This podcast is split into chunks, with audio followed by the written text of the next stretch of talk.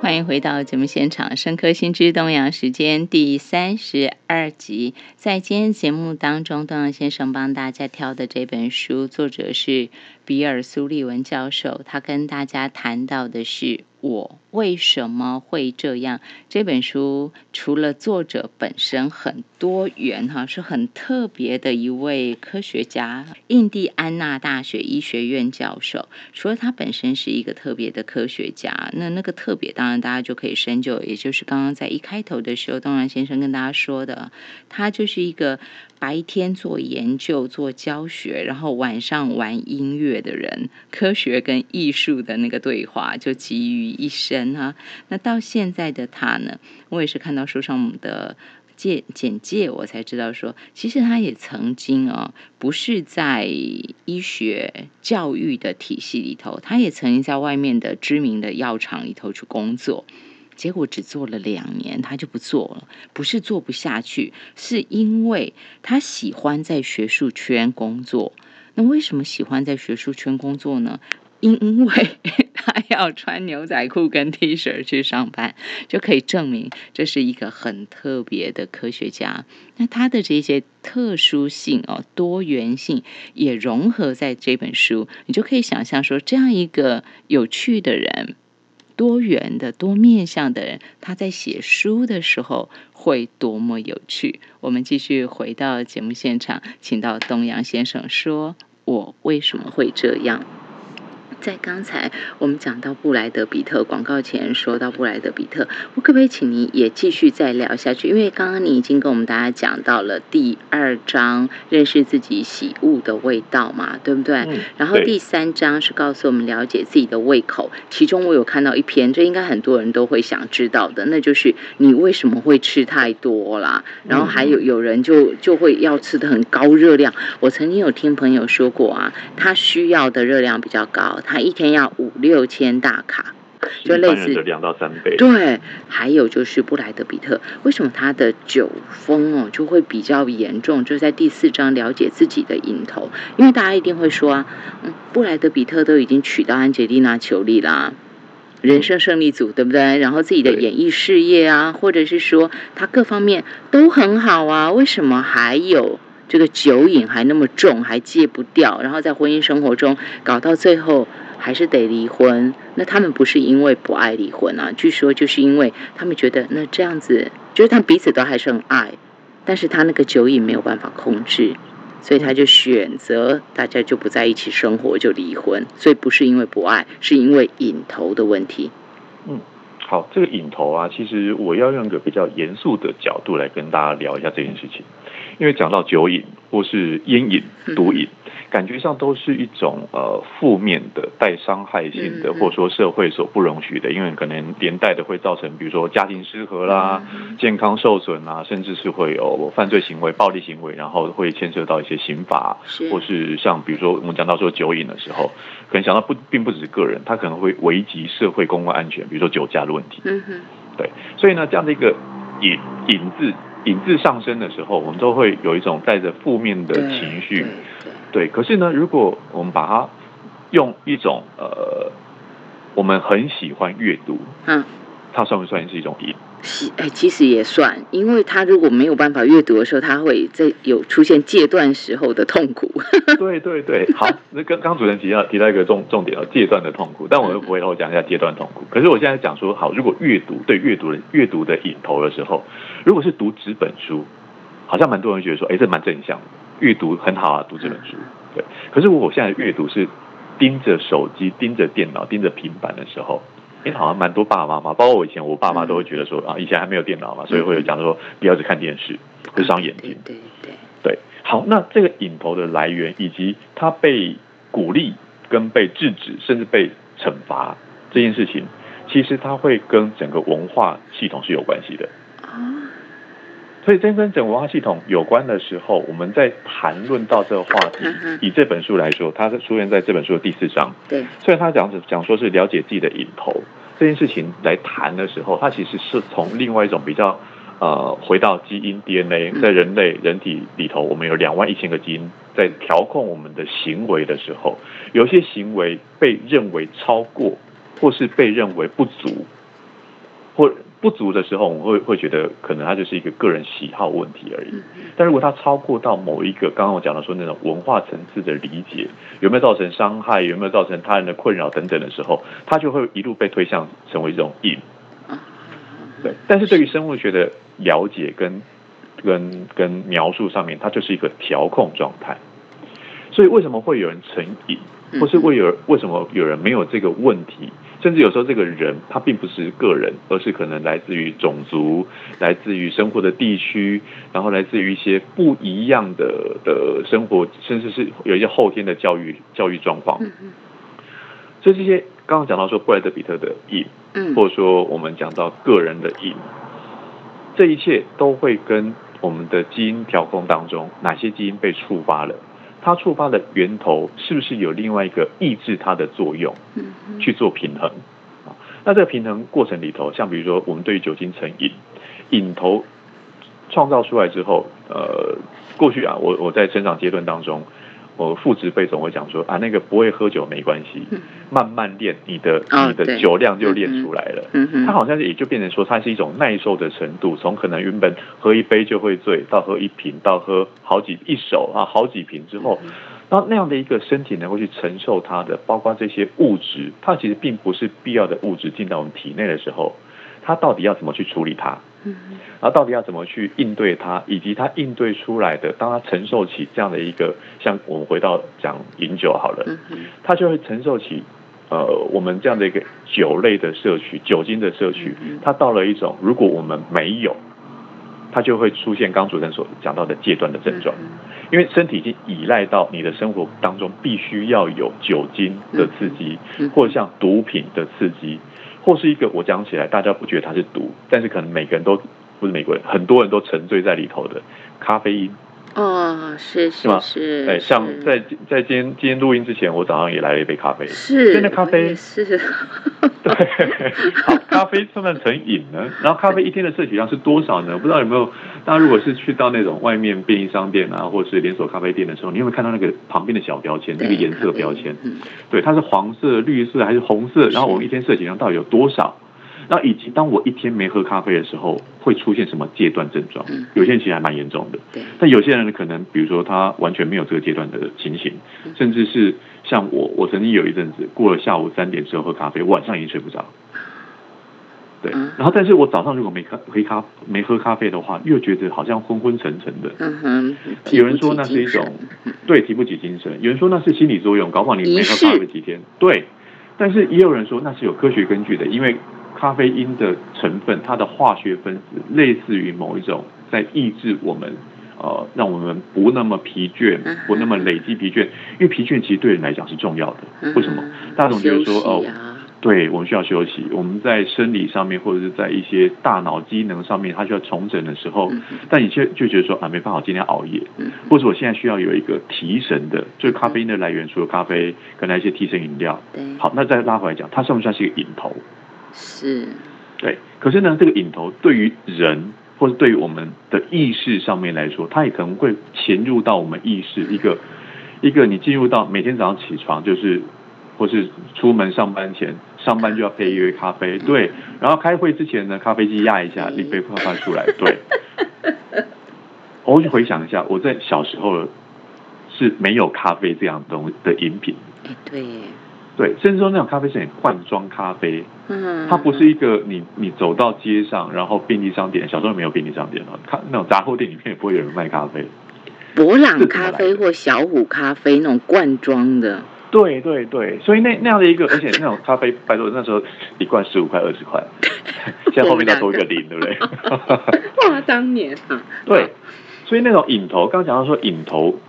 出现，然后以及它变成，它也带着一种文化气氛，好像不来一天不来杯咖啡，然后跟朋友去到约到的地方是咖啡厅，再一杯。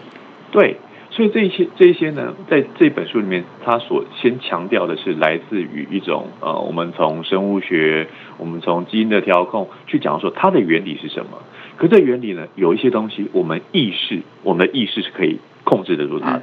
但它可能也从我们的意识当中溢出逃脱，像刚刚讲说，如果进入到一种一种成瘾的阶段，这也是为什么叫成，为什么要要叫瘾头，或者是有成瘾戒断，然后以及我如果真的去戒掉它的时候，呃，过去我在一些美国文化当中会去提到说戒酒协会，或者他们有一些所谓的几个步骤、十个步骤、十二个步骤去戒除掉我们一些甚至是生活当中的坏习惯。是，但科学家科学家会告诉你说，很抱歉，那个戒。戒除成功的机会是非常少的，因为它只是来自于一种一种人际关系的的的支持。可是我打断您一下，我过去一直以为，我一直以为了哈，在读这本书以前，我以为这些引头是心因性的。所以我认为，既然是心因性的，你更不可能改，因为那是心理的问题、心理的状态。这就代表我对“瘾”这个字其实是负面标签的、负面评价，所以我才会这样讲我的观点。但是在看这本书之后，才发现说，其实也不然。包括他说，肠道细菌也可能会影响成瘾，然后再来就是，那等于就是微生物也会影响影响我的瘾头嘛。会不会容易对什么东西成瘾？然后再来一个，就是他还有呃，作者还有问我们一个问题，他说我们不会为难因为激素不足而罹患糖尿病的人。嗯，那为什么我们会去为难因为激素不足无法戒毒的人？是对，所以很重要。唉。怎么办呢？看这本书多了一点知识以后，又要打翻，这就是这就是为什么我觉得您的单元是很重要的，深刻心智动摇时间是很重要的。就是我们就算看很多东西，可是你还是会有很多既定的成见，但它不一定是对的，因为最新的科学研究会颠覆它。会改变它。你可以告诉我们，到到底这个影响我成不成瘾，跟我有没有戒的必要，我怎么去看待它？当然了，现在社会还是会要求你戒，但是就是说，至少我们会多一点宽容对这些人。对。所以这些呢，刚刚主持人所提到这样的一个一个情景啊，比如说它就是来自于我原本体内就缺乏了某一个基因所调控出来的呃一个一个呃但一种蛋白质或是一种一种我们需要去控制它的。但是我觉得要讲的就是说，在成瘾的阶段里头，它就是一个需求。需求。对这个需求，那这个需求犹如我们对知识的渴望，嗯哼，我们对科技的好奇，我们对未来的想象，这些瘾头上头。它造成多大的伤害，以及这个伤害能如何的去平复它，以及刚主持人在呃有提到说，他过去我如果把它当成是一个新阴性的问题的时候，真这样想，嗯，它变成介入的手段，对于社会的介入手段，会觉得是一种我要去矫正它，嗯，我要去干扰它，破坏它，使得这样的一个瘾，它成为好像我们的利益是良善的，但其实可能完全无法去理解到，像我们常会讲说，哎，你为什么不振作一点？这句话。对，为什么你不开心一点？嗯就是连这种情绪上面，它可能都不是来自于我们个人的意志所能控制的。嗯，它可能来自于基因，可以来自于肠道细菌。肠道细菌的，它可能呃释放出来的。我现在讲一个更基础的概念，在学习生物之前，我们可能也学到了物理化学，会讲到说，世间万物都由原子所构成。嗯。对，所以帮我们人拆分到最细小的，我们现在去讲到的单位来说，那就是原子。所以这些原子呢，它这些原子所碰出、碰撞出来的化学反应，其实人类就是一具、一部、一整座化学工厂。所以这化学工厂它产出什么，它制作什么，它对什么有什有任何的反应，都来自于里面的化学分子。这化学分子当中有有从哪里来的呢？有从原本父母亲。是经过啊所谓的有性生殖，父母亲的父亲的精子跟母亲卵子结合之后，他们内部的各自的二十三条染色体组成的二十三对染色体所形塑出来的人类，所形塑出来的个体，它拥有的两万一千个基因，去调控了我们原本被遗传物质所控制的那一部分。之外，好，当呃婴儿从妈妈的产道出来，他就从那一刻开始去接触到了微生物。接触到了妈妈的微生物，在呃吸吮妈妈的乳汁的时候，从妈妈的皮肤上面也开始接触到微生物。对，那这些微生物呢，可能在我们的体表，在我们的皮肤上，也可能进到我们的肠胃，进到我们的体内，而且这些微生物全身体里头的微生物的细胞数量加重起来，其实比人类的细胞还要多。对，所以呢，你就讲说你要描述一个人到底这个是人，还是这是一个微生物？对，因为微生物的细胞是比人类细胞还要多的，是怎么回事呢？啊，那所以这一整体加总起来，好，微生物它所释放出来的化学物质也进入到整个化学工厂的运作了。OK，好，那这化学工厂运作，除了原本我们带的基因，然后在体内或者在体表的这些微生物之外。别忘了，我们生活当中一直去接触到的，比如说我们呼吸的空气，我们接触到像有时候我们讲到说，塑胶制品对对我们的这种环境荷尔蒙对人类影响是很大的，一样，这些环境里头的化学物质也进到这个化学工厂里头来。好，我们再回拉回到刚刚讲到的引头的问题，所以这个引头呢，已经不在于说。意识，意识是什么来着？意识是因为我们的大脑，我们特化的大脑产生出来的，能够去控制我们行为，去描述出来。它可能透过心理学，可能透过脑脑科学去描述出来的行为。可是我们却忽略掉了刚刚讲说这个化学工厂它运作的整体来说，有很多东西是其实是难以控制，甚至到底是谁在控制谁？对，真的是有这样有这样说法啊，就是像比如说有一些药物，药物控制了一些人的情绪行为，甚至有一些失智症的人啊，有一些失智症患者，他透过药物之后，他会神志清明回来了。对，所以这样的一个到底如何去描述意识，它其实也是一种化学反应的结果。我们再拉回到引头，这个引头也是一个化学反应的调控的时候，我们能够去做的，除了去探讨说，比如说，哎，这个患者，或是这个需要，我们不应该讲患患者，应该讲说，这需要帮助的人，或者需要理解自己有的引头怎么来的人，或许有一部分是来自于基因，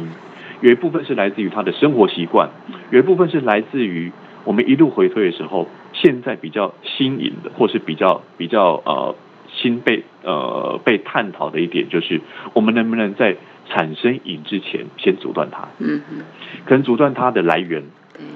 可能阻断它。我们用一些社会支持的力量，使得这样的一个个体，这样一个个人，不会因为在现实当中，可能在情感上面没办法得到得到所需，是可能在一些生活的支持上面，比如说他的经济生活是没有办法支持他。生活所需的部分，而转求毒品、药物或是酒精这样的一个，对于个人来讲伤害更大，对于社会来讲也有潜在风险的一种一种。我们已经不是从治疗去着手，而是从预防去着手。就像书上作者说的，我们要对抗的不是毒品，也不是成瘾者，是成瘾本身。所以我有看到一个说法叫做“嫌物治疗法”，嗯，您指的就是这个是吗？一来是，那那个治疗的话，它还是属于治疗的一部分。可是，在治疗的过程当中，你需要有一些，比如说受治疗的人，他在戒断症状的时候，他其实是是会会有很强烈的想要再去接触、接受他原来引头的欲望。那所以你需要有人去照顾他、陪伴他，能够去转移他的注意力，或是度过那段时间。所以这样的一个过去，我会觉得说啊，这些人是咎由自取，谁叫他当初如何如何？但可能不尽然是这些问题，以及我们不应该袖手旁观，我们甚至应该回到一种源头式的去理解啊。其实这一些他们需要帮助，就犹如刚刚主持人的举的例子，糖尿病他需要打胰岛素，医疗或是医呃医学上面的可以去帮助他之外，其实家人的陪伴、朋友的理解。是像前阵子，当我们提到那个新冠肺炎啊，我们有有在对岸，然后无法取得药物的这样子，我们可以给予的人道协助等等的，那些都是当我们越去理解它的成因，它不是一个政治问题，或不是一个一个社会问题的时候，而是来自于生物本身，它可能就已经触发或产生的程序，甚至是我觉得这本书，我们可能连带很快的跳到。这本书的后半段哈，像在第九、第八章、第九章，他会讲到说，了解自己的心智，是。了解自己的信仰，就是我们的一些政治倾向啊，我们的意识形态，可能都跟刚刚讲到的这本书的书名所提到的“我为什么会这样”是有关系的。对，所以这一连串有趣，然后看起来很天马行空似的，它无论是从刚刚讲一些很生物性质的，到很心理性质的，到很生活上面的反应，它可能都跟这样的一个化学反应的由来，回到这本书，其实在呃英文书名有写到，但在中文书名没去描述的，就是它可能来自于我们的基因，来自于我们接触到的微生物，甚至是我们一种我们一种好奇的驱动力，使得我之所以为我，我成为这样子现在拥有的样貌的原因。这本书中哦，呃，还有更多的内容、有趣的部分，甚至是对自我认知有更多帮助的内容，都在还没有讲到的这后半部，因为没有时间再继续说下去。但是你已经特别把它的重要性拉出来了，所以这个部分请大家回头做功课。包括里头还有讲到说，我们的脑子并不擅长同时做多件工作。所以以后开车的时候不要玩手机，工作的时候也要关掉 电子邮件的讯号声。但是这个对现代人来讲，我觉得真的是要学习的，因为我们都要求自己要多功，而且我们会训练自己多功，还会引以为傲。但这本书告诉我们不是这样，好。是。那还有就是听音乐、玩游戏这一类增强脑力的活动，并不会让你成为聪明的天才。等等的哈，但是有一种活动能增加脑的活性，那就是社交。所以应该怎么说呢？就请大家回头来看书了。今天线上请到邓文先生徐翔，他为大家选的这本书是脸谱在六月四号出版的《我为什么会这样》。喜欢这些，讨厌那些，从生物学、脑科学与心理学解释我们的喜好、情绪、行为与想法，重启一趟人类的认识之旅。谢谢您，谢谢。